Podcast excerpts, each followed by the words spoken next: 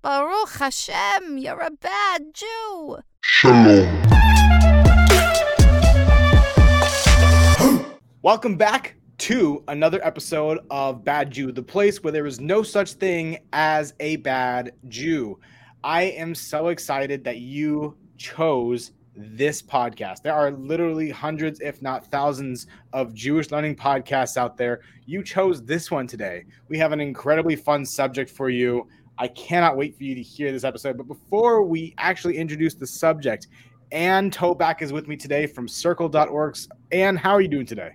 I am doing great. Thank you, Chaz. Love to hear it. Love to hear it. Um, before we introduce what Circle is, before we talk about what the subject of the episode is, you know more than anybody that there is the Bad Jew Challenge, telling your life story in four minutes. Are you ready? Challenge accepted. I love it. Love the energy. Echad, shtaim, shalosh, yalla. Okay, so uh, Shalom Aleichem. I'm Ann Toback. I am a lifelong activist. I was born into a family with over a century of union activism. I was born in Flatbush, Brooklyn, and I moved to Sea Cliff, Long Island when I was four. The first action I remember taking part in was protesting for the release of Soviet Jewry. It was in 1975 on First Avenue by the UN, and I was literally on my father's shoulders. And I can still remember in my in my mind anyway i remember being surrounded by hundreds of thousands of people and i remember the power and the community and the solidarity and our and the strength of being part of that group um, in elementary school i fought for the passage of the equal rights amendment and i advocated. I was an ardent feminist then still am. In junior high i joined sane which was the national committee for a sane nuclear power policy. And one of the biggest arguments I had with my family, with my parents, was I wanted them to sign a slip so I could get chain, I could be part of a civil disobedience um, action in front of the Shoreham nuclear power plant. Sane and Sane and I were planning on going there and chaining ourselves and getting arrested, demanding that there be more accountability and safety uh, for the community. My dad said, um, I will go with you. We can protest but you may not get chained to the fence. I will not uh, take a chance that my 14 year old will spend the night in jail. I thought this was incredibly mean spirited, but we did protest. Um, 25 years later, I uh, participated in a civil disobedience action with uh, brothers and sisters in the fast food worker fast food worker industry um, we were fighting for a $15 minimum wage in New York. I was arrested and I spent five hours in jail downtown New York. I did not spend the night in jail, and we did achieve a $15 minimum wage. Um, I became a labor lawyer, and um, and then I ultimately became the assistant executive director of the Writers Guild of America East. And I led the Writers Guild uh, strike uh, on the ground in New York uh, from 2007 until 2008. And I was really proud to do it. And I actually revisited the Writers Guild picket lines just a few weeks ago on behalf of the Workers' Circle. Um, in 2008, I changed careers because, as much as I love and continue to love union solidarity, I wanted to do impactful activism, um, teach people to make commitments to be impactful, lifelong activists through a Jewish lens. I came to the Workers' Circle because their values and their heritage resonated with me. They were founded by Eastern European labor activists, and they were deeply committed to Yiddishkeit traditions of resistance, resilience, and culture. Um, the Workers' Circle was founded by union activists who came to the United States fleeing autocracy and they wanted the protections of a democracy in the United States by and for the people. Today, um, I lead the Workers' Circle, and we're fighting for that same democracy immersed in our Yiddishkeit heritage.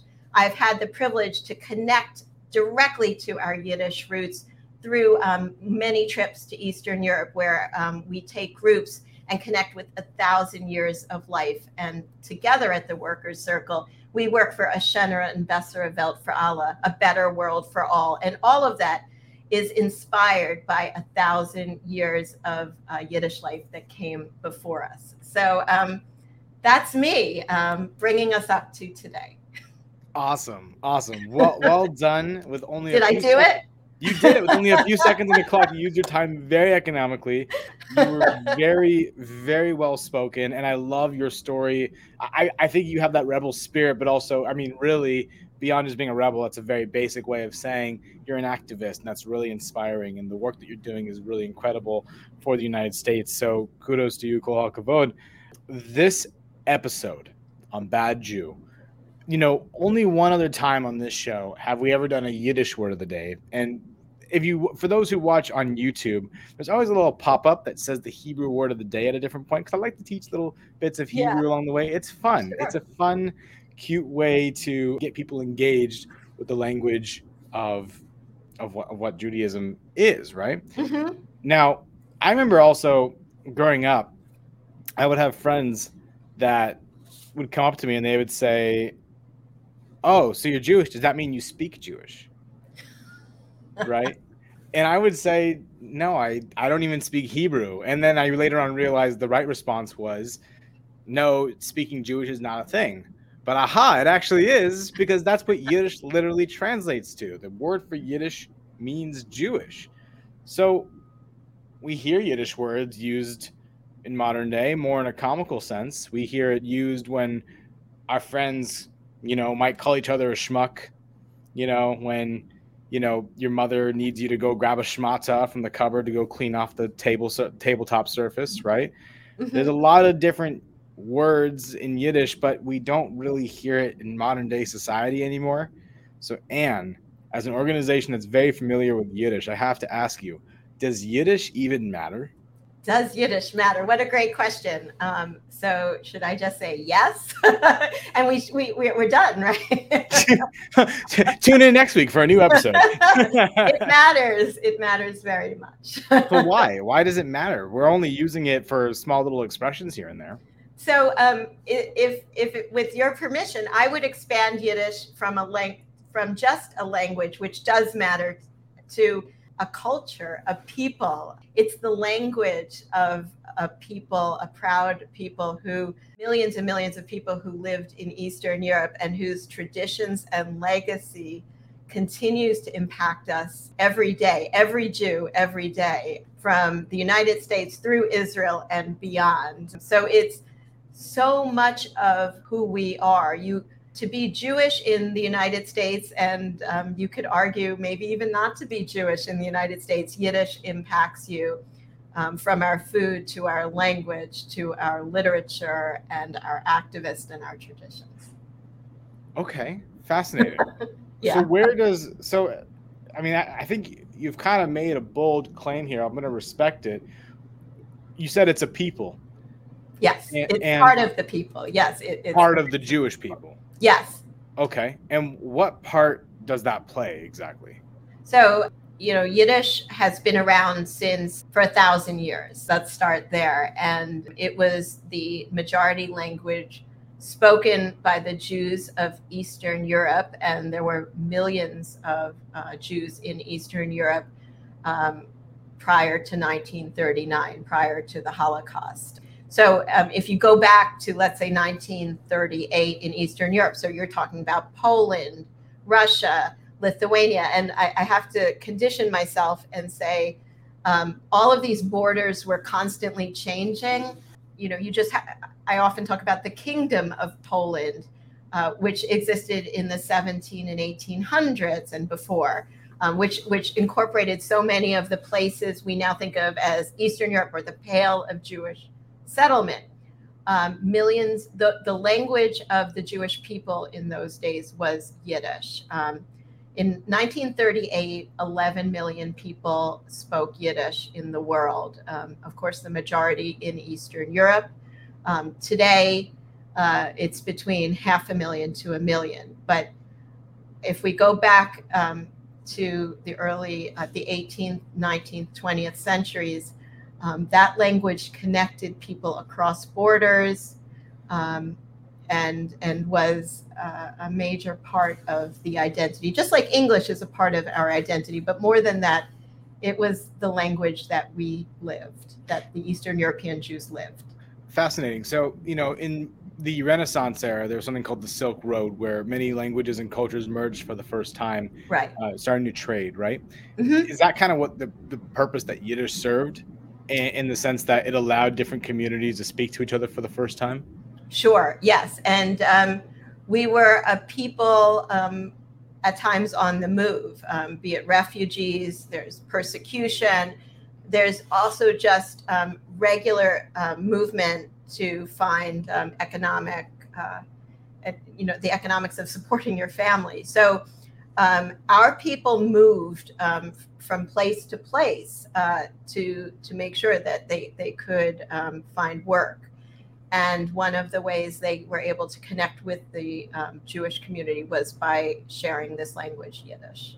So here's something I found that was very interesting. I, I, uh, from my Jewish learning, it's really a wonderful resource. I keep Mhm. drawing screenshots from my Jewish learning, but they have this article that talks about the origins of Yiddish, and you know they talk about in early Ashkenazi societies, which is, means Eastern European Jews, Hebrew was the language of the Bible and prayer. Aramaic Mhm. was the language of learning, and Yiddish was the language of everyday life. Mhm. Scholars refer to this as the internal trilingualism of Ashkenaz, which Yeah. it never occurred to me that, you know, the the Europeans, the European Jews who lived, you know, in Lithuania, in Poland, they really had to learn about almost four different languages. Is that correct?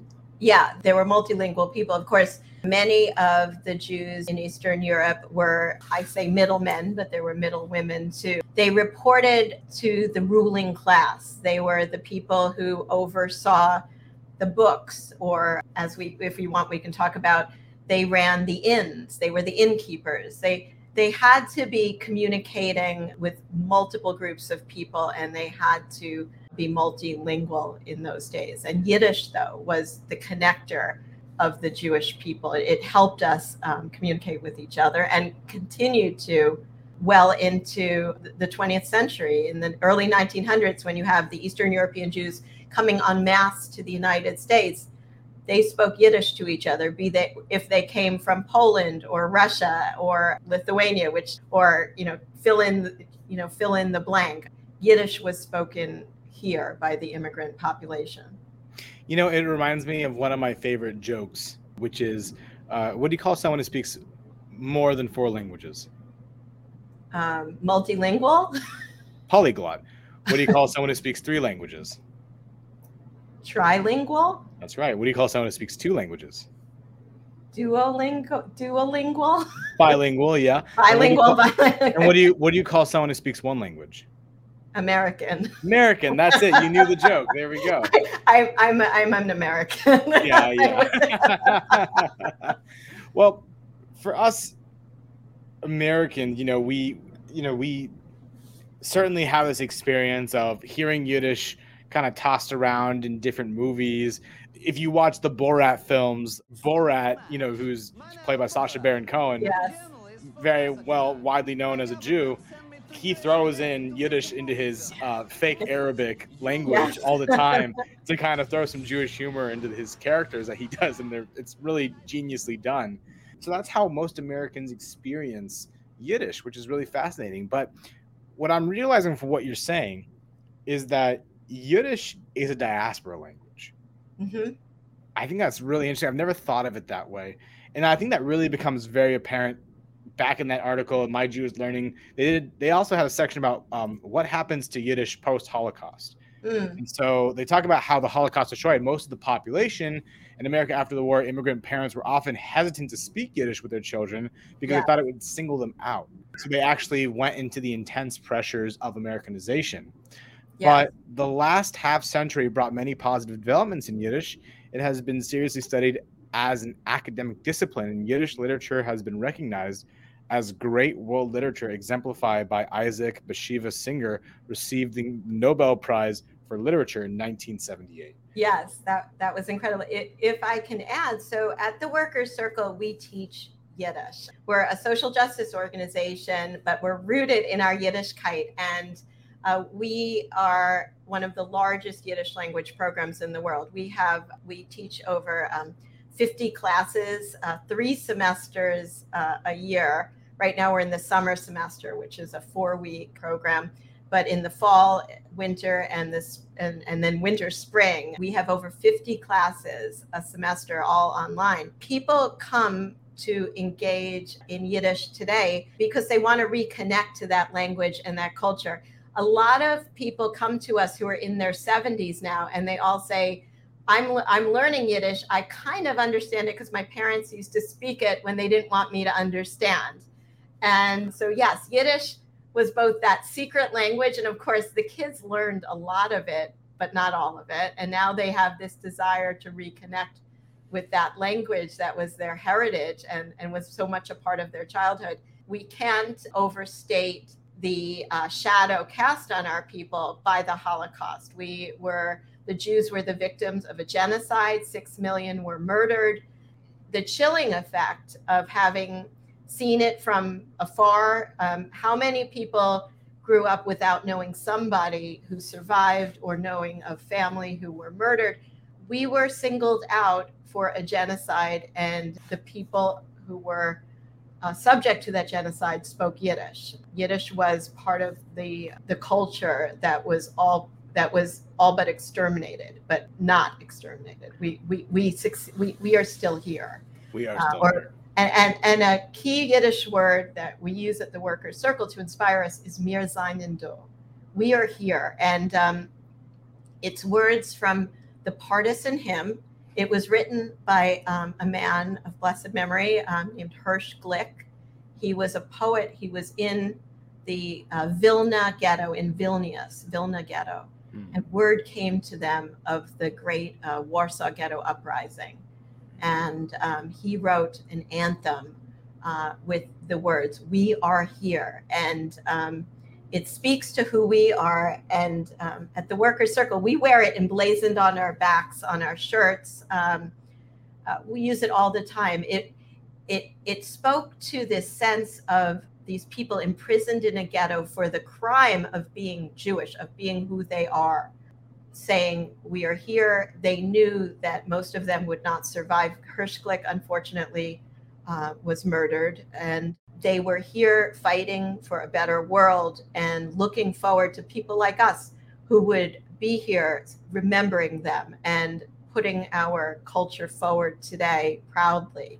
So Mir Seinen Do is is words of inspiration. Really is inspiring. And as you were describing that, I really did get chills. Any kind of empowerment during such difficult times, the Holocaust yeah. is absolutely wild. So thank you for sharing that. I have a question though. So Yiddish did take on kind of a reignition. It, it kind of got reborn short, you know, after the Holocaust eventually. Yes. But I'm sure Israel had a part of that as well. One thing I'm curious about is that because in Eastern Europe, Yiddish became the everyday language. Mm-hmm. Why didn't Yiddish become the everyday language in Israel? Well, that's a great question. And it was one that was debated by the founders of Israel. There were very strong arguments that Yiddish should be the language of Israel when it when it was founded. The decision was made to make Hebrew that language. And, and actually a lot of I understand a lot of Orthodox members were very strongly objecting to Hebrew being the language of Israel because, as they they said at the time, I mean, this is the language of the Bible, of the Torah. We don't want swear words in Hebrew. We don't want disrespect in Hebrew. Yiddish was the language of the people. I can't speak to all the specifics, but I believe there was a sense of starting anew. And there was a, a, a difficulty then in how to start anew after experiencing such um, an incredible tragedy.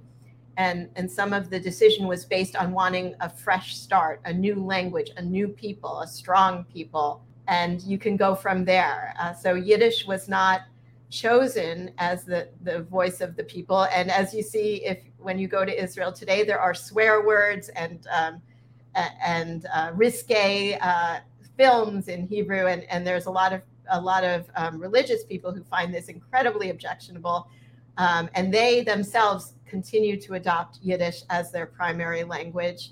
Um, and um, we lost uh, a part of our heritage um, by not adopting uh, Yiddish as our language. I mean, we we looked forward, but I think as a people, and I'll include the Jews of the United States, in so many ways, we stopped looking at our Eastern European past. And that's something I'm committed to with the Workers' Circle is reconnecting with that thousand years of life uh, because that's our identity too. And, uh, and I want to acknowledge there's um, hundreds of thousands of Jews who don't who don't trace their ancestry to Eastern Europe. There, we are um, a diasporic uh, world, um, and we come from all over the world. And I don't, and, and in no way am I suggesting um, Ashkenazic Jews are the only uh, direction for our history, but that history is so important. And turn and only looking as I did growing up um, in the in what I call the shadow of the Holocaust to Eastern Europe as a place where we died versus a place where we lived, um, I think cut off a very important part of who we are. And um, readopting Yiddish, uh, reconnecting with that heritage is filling our Jewish identity, making it whole and and meaningful and inspiring. And you know, one thing I'm picking up on from what you were describing is you know, Yiddish is a very Ashkenazi language.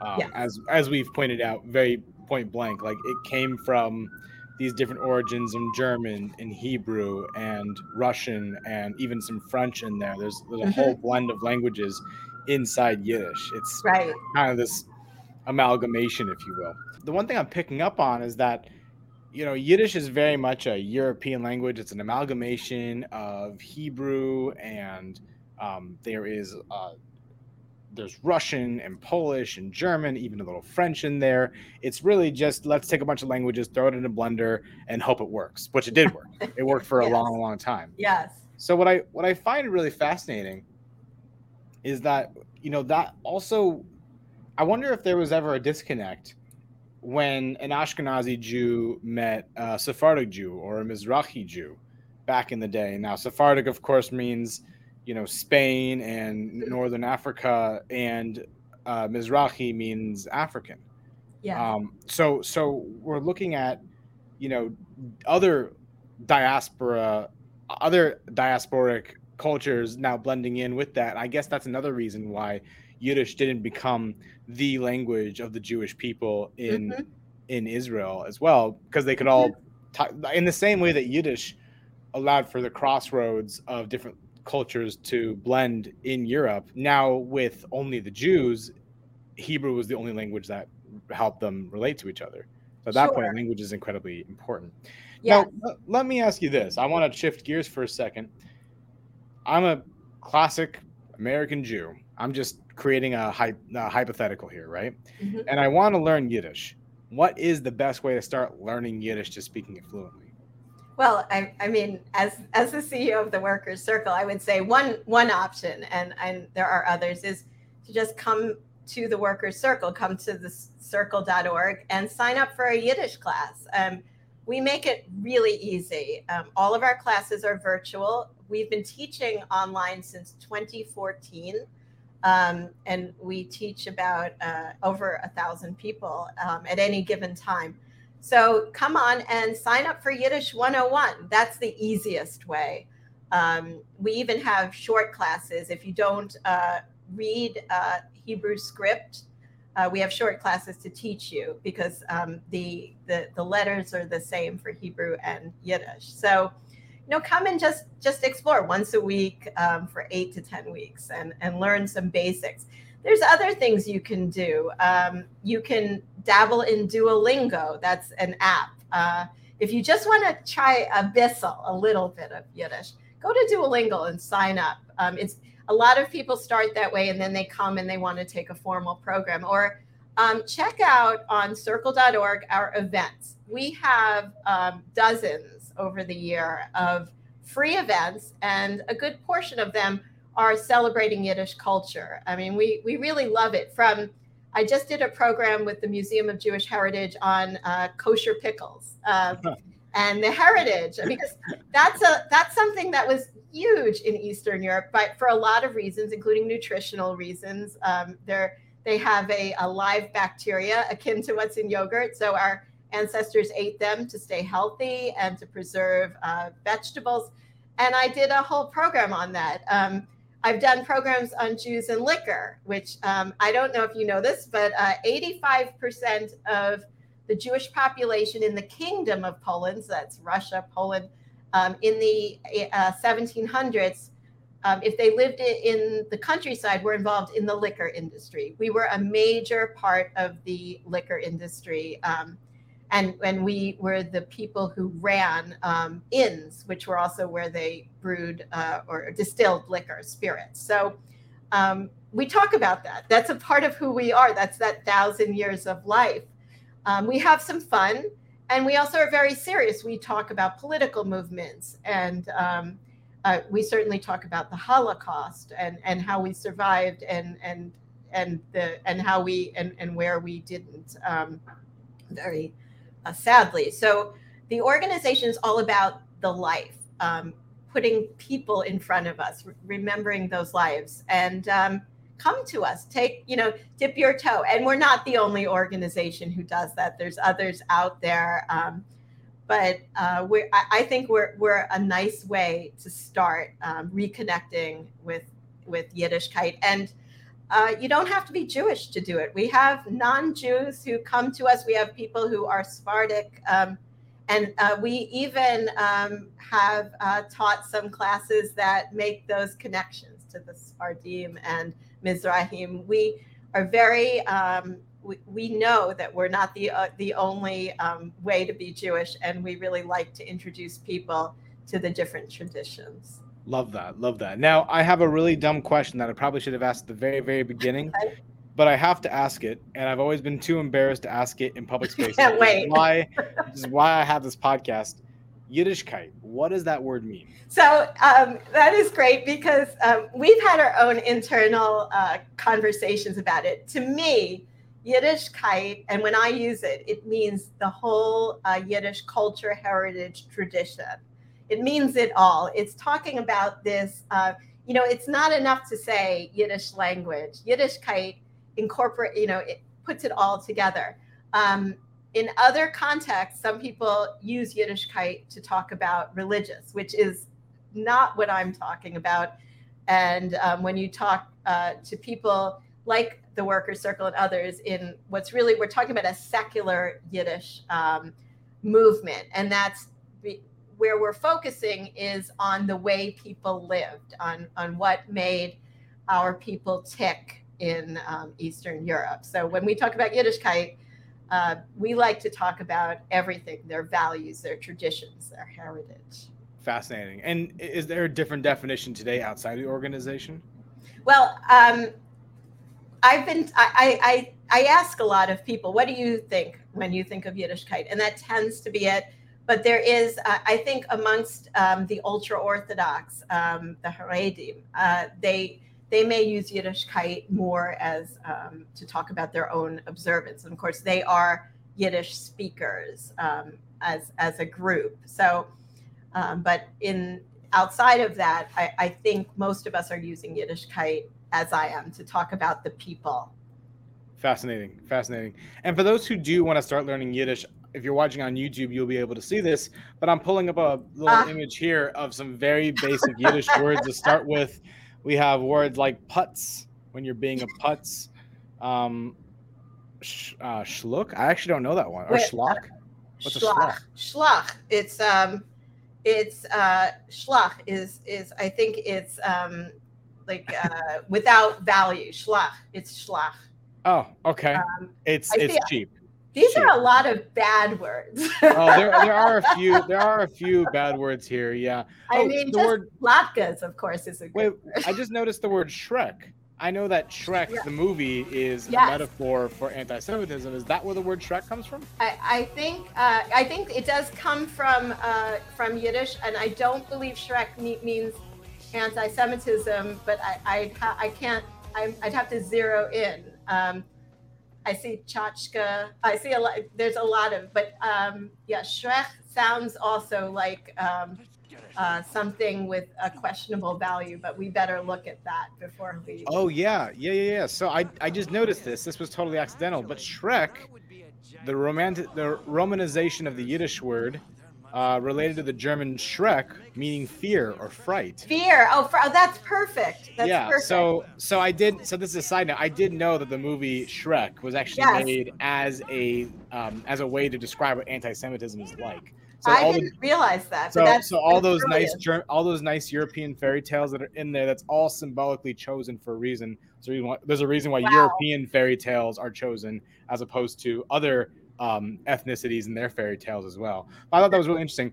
Start with those Yiddish words, especially the bad words, um, and then from there go to circle.org. Be sure to get involved with the organization follow their programming, get in contact with Ann at info at circle.org to start learning your Yiddish and to start your Yiddishkeit journey today. So, and and, have some fun doing it. I mean, have some fun. that's the key piece is um, we lived, we laughed, we celebrated, we mourned, um, we resisted, and we were resilient, all in Yiddish. And um, it's a way to inspire all of those experiences and traditions today. Don't be a putz. Sign up today. That's all I got to say. And it was really a pleasure having you here on Bad Jew. By the way, do you know how to say Bad Jew in Yiddish? Just out of curiosity. I don't. I It's don't. something. Maybe It's something Yiddish. I don't know. Anyway, it, I, I, I, I, we can look it up after. I mean, I. We hate to. I, I, we were. I was saying to you before we started. There's no bad Jews. there's Um, no bad we're, Jews. We're Right. good people, and um, we we strive to do better. Yes, that is absolutely correct. Thank you again so much for being on Bad Jew, the place where there is no such thing as a bad Jew. For those who are listening, this question, does Yiddish even matter in modern day society, was asked in our Bad Jew WhatsApp community. If you're interested, be sure to email me, badjewpod at gmail.com, or go to our Linktree intake form, fill out your information, and we'll add you promptly to that WhatsApp community right away. So, with that, thank you all so much for listening. We'll see you next time. Sei gesund. Be well. Shalom.